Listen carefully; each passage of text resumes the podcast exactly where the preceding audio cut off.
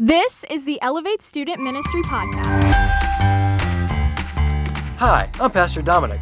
Welcome to Elevate, the student ministry of Living Word Church, where we exist to exalt Christ, make disciples, and equip the saints. Thank you for sharing some of your time with us today. May it elevate Jesus and encourage you.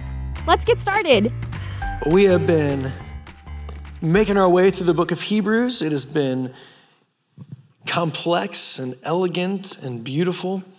And it just over and over again shows how Jesus is superior to every other messenger of God's word, and how Jesus' covenant is superior in every way to the former covenant, to the old covenant. But as we open tonight, I got a fairly easy question for you. Have you ever had a place where you've met someone so often that it became almost like a tradition? That was your spot. Like if you saw them and you said, hey, I'll meet you at our place, you wouldn't have to actually explain what that was. You would just both know where you were going to meet. I've had that happen with several different friends. One place was a burger place. Another was a Chinese place. I don't know why mine always revolve around food, but it's good to have those kind of friends that you can just say, hey, let's meet at our place. God has established a place like that for us. Under the old covenant, it was so exclusive that it was actually barred to most people. But not because God was wrong in doing it, but because people were wrong, because we were sinful. But Jesus came to establish a new covenant, and it opens that place to anyone who desires to know him. The gospel writers often concentrate, Matthew, Mark, Luke, and John, they concentrate on Jesus' earthly ministry, how he showed who God was, what his death and resurrection did. But in a lot of ways, the Hebrews author is showing Jesus' heavenly ministry. What has Jesus done in the spiritual realm on our behalf? And tonight, we're going to take a look at how Jesus, being the perfect high priest under the new covenant, how he goes to do a work in a place that's superior than the tabernacle of the old covenant. The tabernacle was a tent, but it was only meant to be a copy of what was going on in the heavenly realms. It was a picture of something that was real. Turn your Bibles to Hebrews chapter 9. But one of the things that looking at the old covenant tabernacle does is it helps us to understand a little bit clearer of what Jesus did in reality, what he did in the heavenly tabernacle. Hebrews chapter 9, we're going to start in verse 1. Now, even the first covenant, that's the old covenant, the one under Moses established at Sinai. We talked about it that at length over the past couple of weeks. The first covenant had regulations for worship, and it had, pay attention, an earthly place of holiness. That's our focus tonight.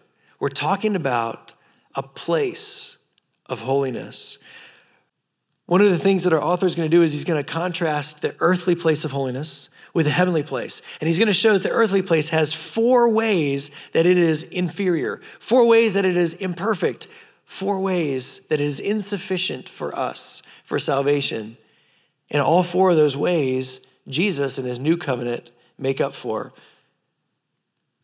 You see, something happened at Sinai.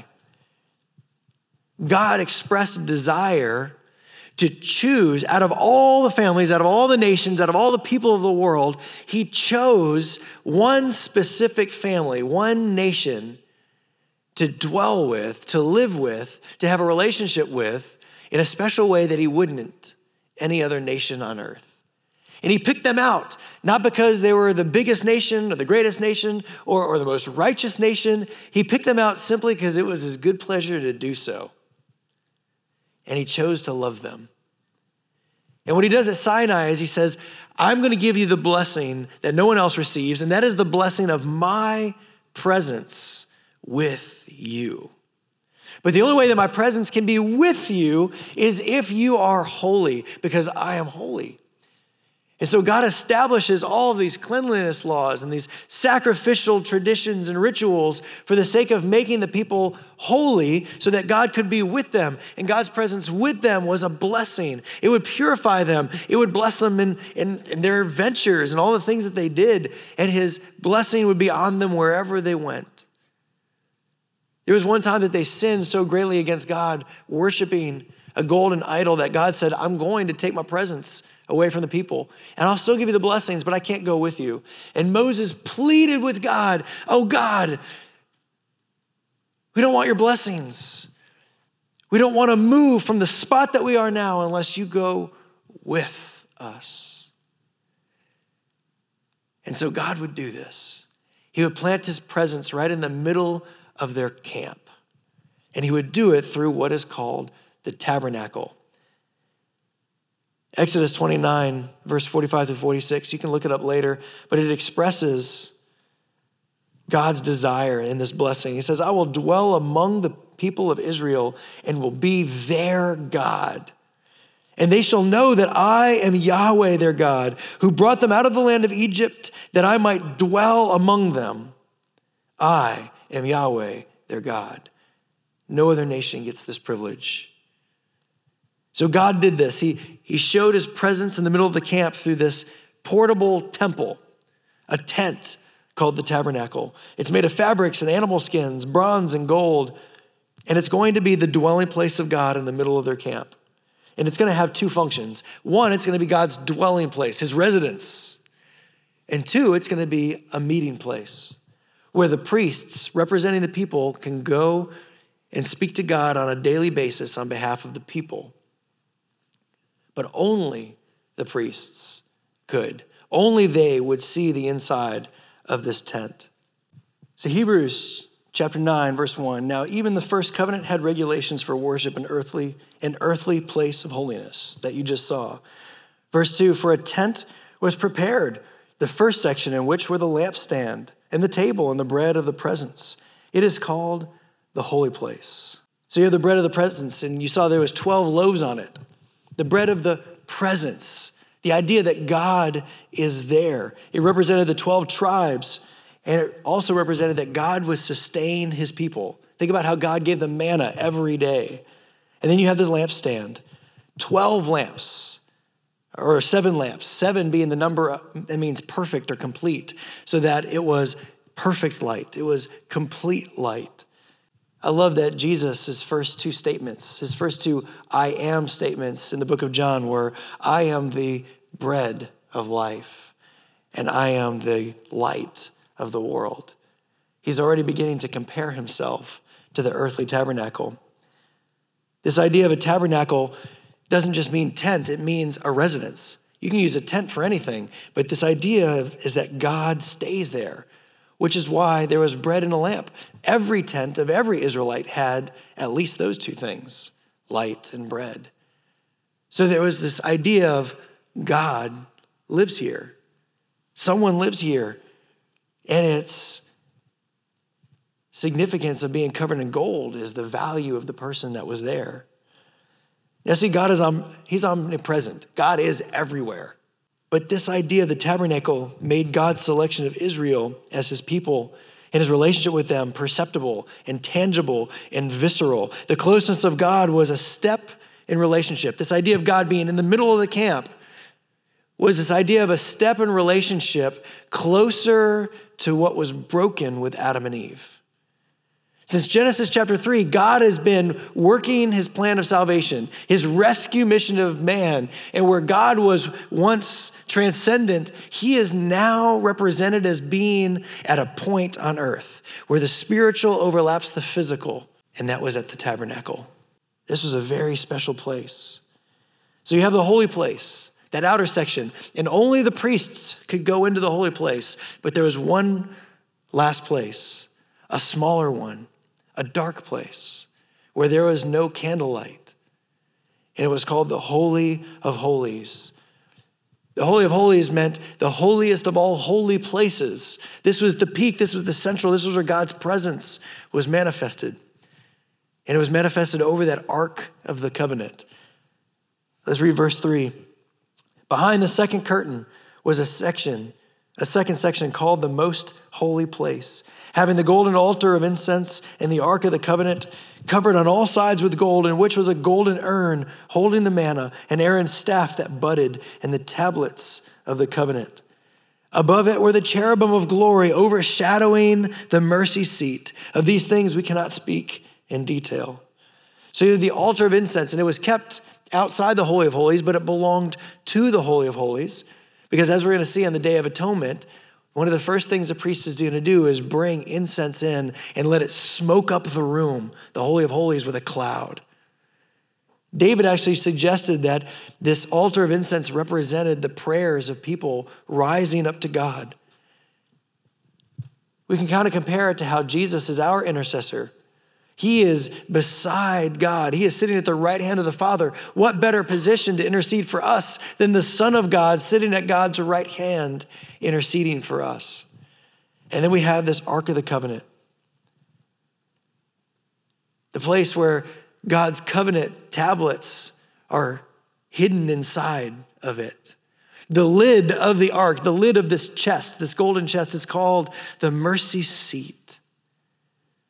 The idea is that the Ark of the Covenant represents the bottommost part of God's throne. The Ark of the Covenant is the centermost point, the overlap of heaven and earth at one point. And the heavens are God's throne, and the earth is his footstool. And right here, the Ark of the Covenant is his footstool.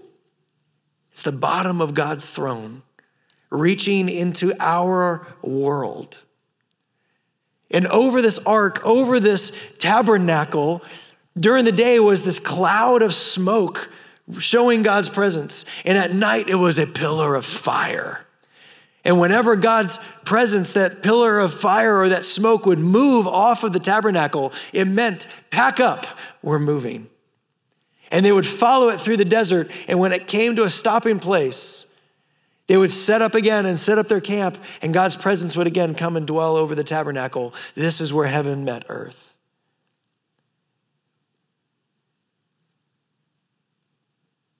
This was the mercy seat. Think of just, let your mind wander for a minute of how profound it is that God would call his throne the mercy seat, that his throne would be on the foundation of his covenant with his people, the Ark of the Covenant, the lid of the mercy seat. And it was before God's throne that the priest would sprinkle the blood for our atonement. Think of how rich of symbol that is. Verse 6, these preparations having thus been made, the priests go regularly into the first section, performing their ritual duties, but into the second, only the high priest goes, and he but once a year, and not without taking blood, which he offers for himself and for the unintentional sins of the people. The tabernacle was also the tent of meeting. It was the tent where Moses and the successive high priests would go to represent God to the people. But most importantly, the tabernacle was critical on the Day of Atonement. In Hebrew, they called it Yom Kippur. And the Holy of Holies featured a very special role. If you were an Israelite, if you lived around the tabernacle during this time, you looked forward to this day throughout the year. This was a day that your sins were wiped out according to God. This is a day that all the guilt from the year was finally released. This was a day where the priest would go and represent you before God. And if that priest was acceptable before God, then you were acceptable before God. What a breath. What a breath of air to know that at the end of the Day of Atonement, when the priest emerged out of the Holy of Holies, it meant that God saw you as atoned for. The whole nation would hold their breath. They would fast for 24 hours. They would feel the weight of their sin. They would feel their own mortality, that death was the punishment for their sin. And the high priest would begin this ritual of atonement. First, he would take off his beautiful priestly garbs. They were woven red and purple and blue with gold inlaid. He had precious stones on his chest to represent all of the tribes. He would wear a gold diadem or a crown across his head representing holiness. And he would take all of these things off and he would lay them aside to begin the ritual. He couldn't take those in. And he would wash himself from top to bottom and put on a plain white robe of white linen. First, he would sacrifice a bull out there on the brazen altar outside of the tabernacle. And after sacrificing this bull, it was for his own sin. He had to be purified first. He had to wear white. He had to be clean. He had to have his sins atoned for through this bull. And then they would bring to him 2 goats. He would cast lots for them. 1 goat was going to be for a sacrifice, and another goat was going to be called the scapegoat. After he would sacrifice the bull, he would go to that curtain of the Holy of Holies. He would go into the holy place and he would fill up a censer. That's a golden ball with coals in it that you could pour incense into, and it would create lots of smoke. And he would, for the first time, step into the curtain bowed, coming before the ark, and he would lay the incense down and back out again quickly. And his robe had bells all along the bottom so that people could listen to what was going on inside. And while he was away to go get the blood of the bull, the room would fill with the incense smoke, which would cast a veil, making it difficult to see the ark and God's manifest presence. It was already dark in there because there was no source of light. So you have the darkness and you have this screen of smoke. And he would go and take the blood of the bull, and he would come in a second time into the Holy of Holies, and he would sprinkle 7 times the blood of the bull onto the mercy seat for his own sins. He had to get right. And it would also be as if it was a purification for the Holy of Holies, for the holy place, and for the altar out front. And now that he's been made clean, he would make the sacrifice for the atonement of the entire nation. He would go to the first goat, and he would cut its throat and lay it as a sacrifice on the altar. And then a second time, he would take the blood of that goat in, and he would sprinkle 7 times the blood on the Ark of the Covenant, on the mercy seat for the people. But then he would come back out, and you have this living goat. And he would place his hands on the living goat, and he would confess the sins of the nation over the head of this goat, as if he was taking the sin of the nation, he was laying it on this goat's head. And there would be another priest who was tasked with the job to take this goat and lead it out into the empty, barren wilderness, so far away from the camp that there's no way the goat would ever find its way back, and release it out into the wilderness to never be seen again. These 2 goats show both halves of the atonement. One, this goat died so that the people were made right before God. They were justified. And the second goat showed that their sin was taken away. How far away? Into the uttermost, never to be seen again.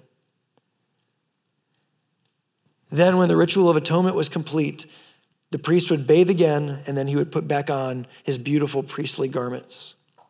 Verse 7, but into the second only the high priest goes, and he but once a year, and not without taking blood, which he offers for himself and for the unintentional sins of the people. So that's the bull, and that's the goat. By this, the Holy Spirit indicates that the way into the holy places is not yet opened, as long as the first section is still standing, which is symbolic for this present age. According to this arrangement, gifts and sacrifices are offered, but they cannot perfect the conscience of the worshiper. But they only deal with the food and drink and various washings, regulations for the body imposed until the time of Reformation. So the first thing, the tabernacle was inferior because it was earthly. It was made by human hands. The second reason that it was inferior is that it is inaccessible to people. All those tribes living outside got to have God in their midst, and yet they could never come in to know him or encounter him, only the priests. This first covenant was good and it was of God, and yet it showed that God was unreachable because of his holiness and our sin.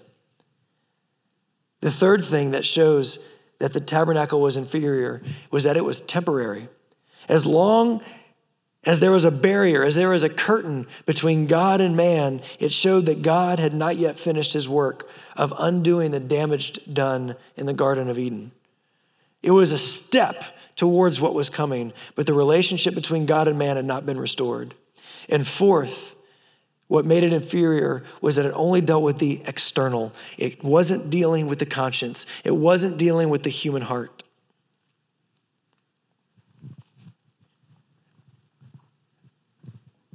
I've got here a glass of black water.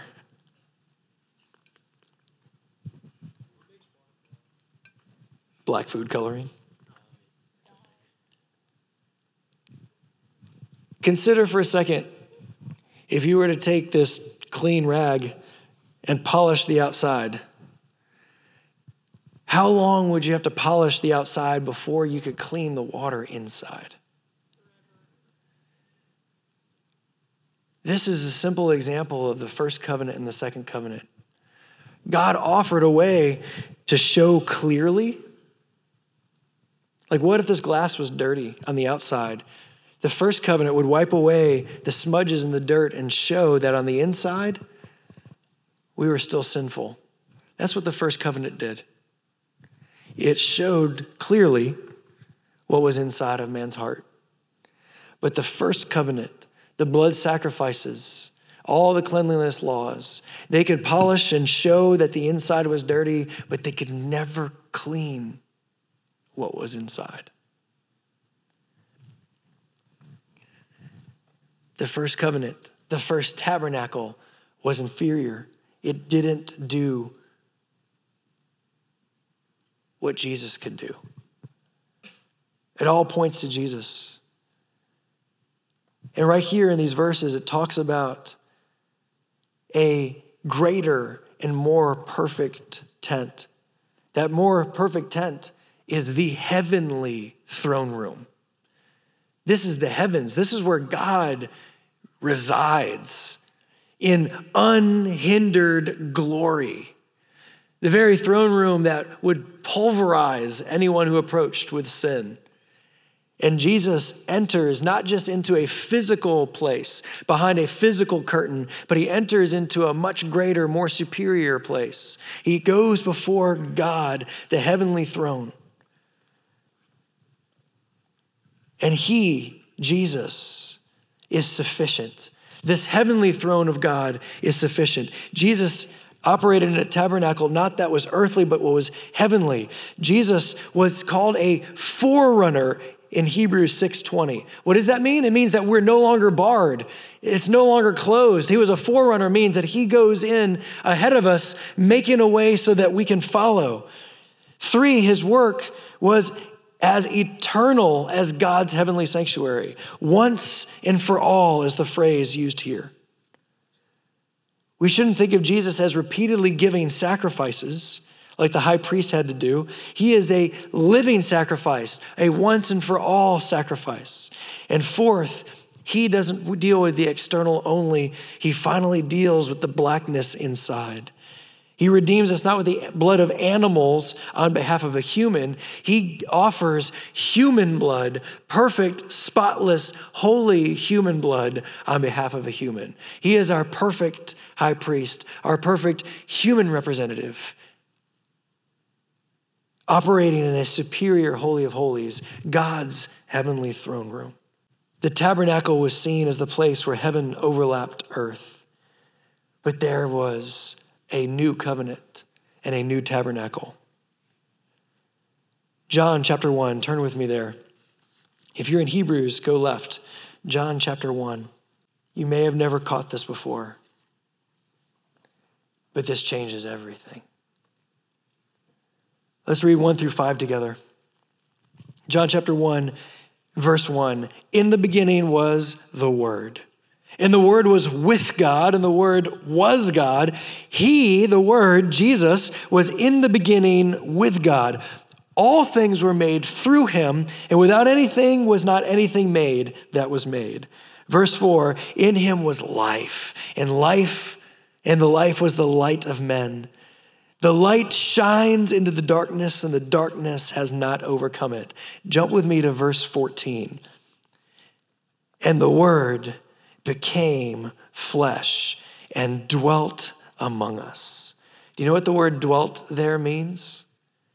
It means tabernacled. Jesus, the Word, became flesh and tabernacled among us.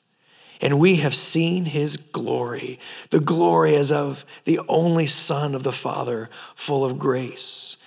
Jesus is the place where heaven and earth overlap. It is where the spiritual meets the physical, and it is in a man, in Jesus. He became our high priest. He took off his robes of glory. Jesus took off his robes of perfect majesty and glory and stepped down from heaven to put on flesh.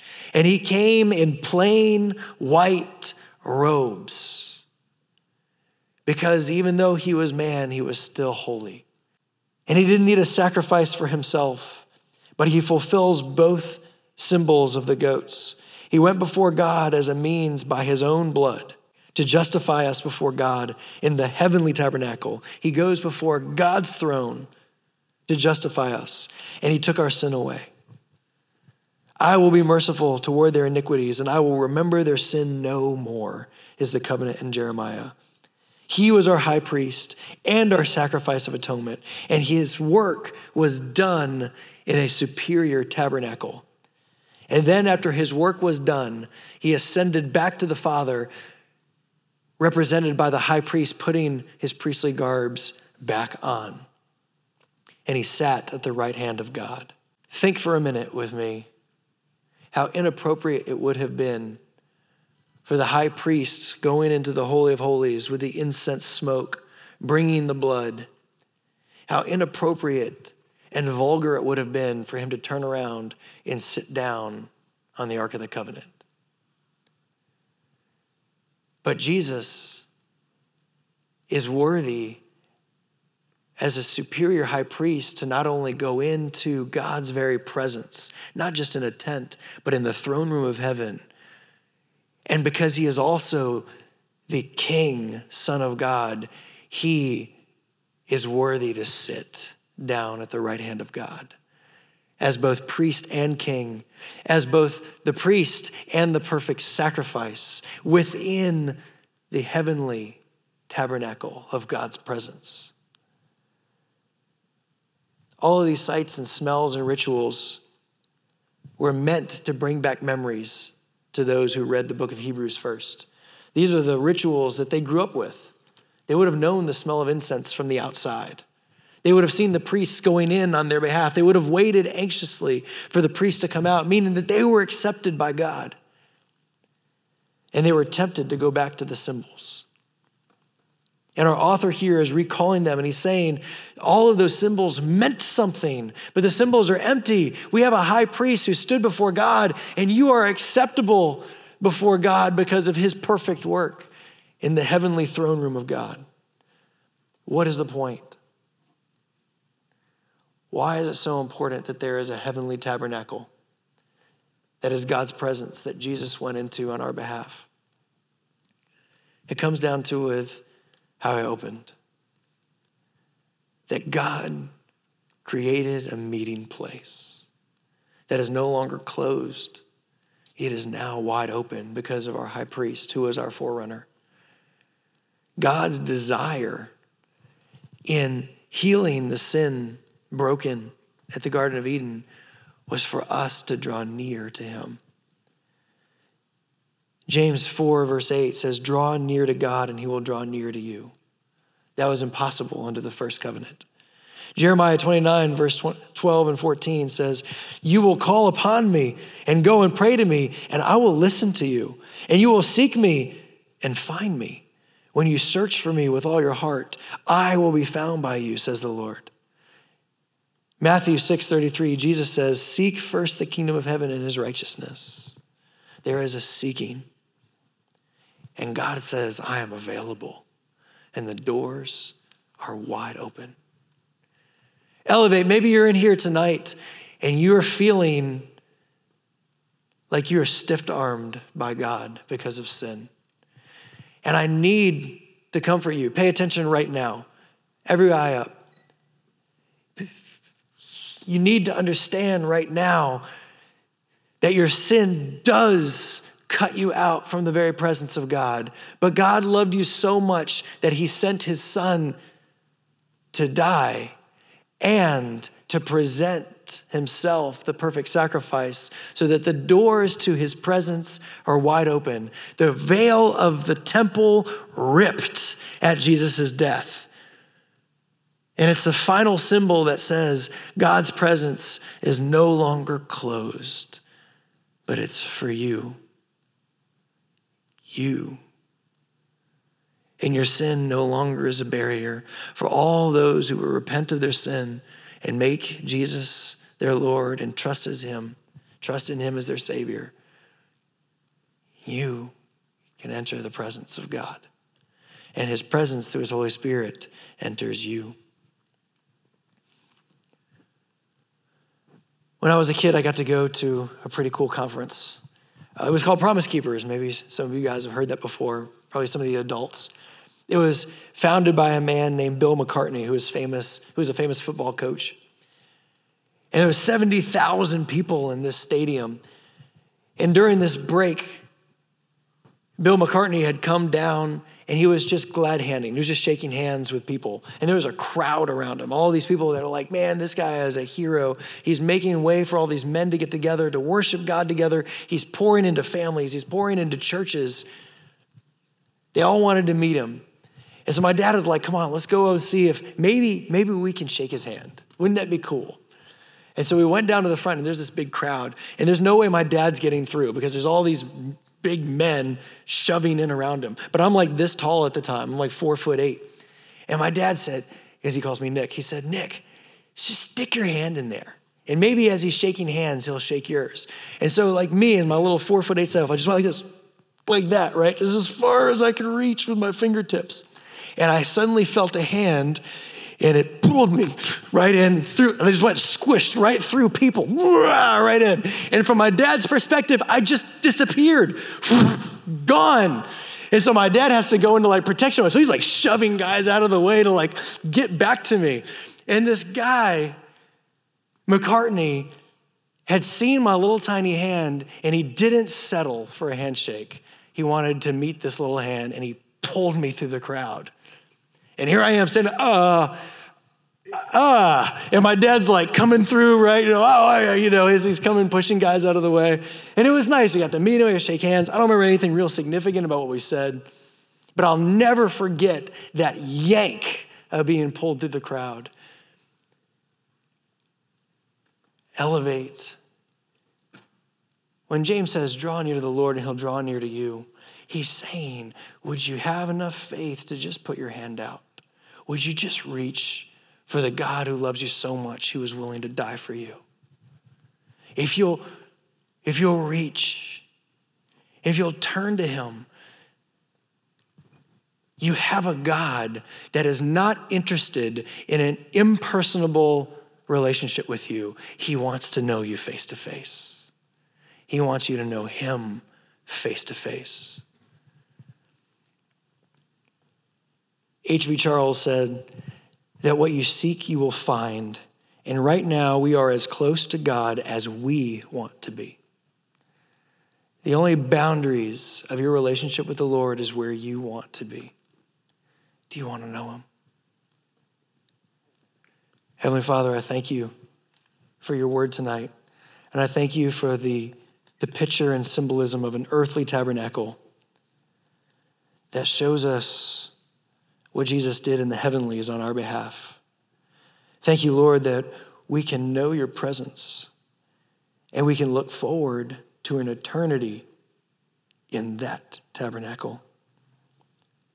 Lord, I pray that you would call us to know you more, that we would dig in to whatever it takes, whatever disciplines it takes to pursue a deeper relationship with you. Thank you, Lord, that you're waiting. Give us the unction to reach out for you. In Jesus' name, amen. Thanks for listening, and a special thanks to all of you who have subscribed, shared episodes, and left reviews. If you would like to learn more about Elevate, you can visit us at iloveelevate.com and follow us on Facebook and Instagram. Thank you for everything you do that brings faith, hope, and love to the world around you. Now go, follow Jesus.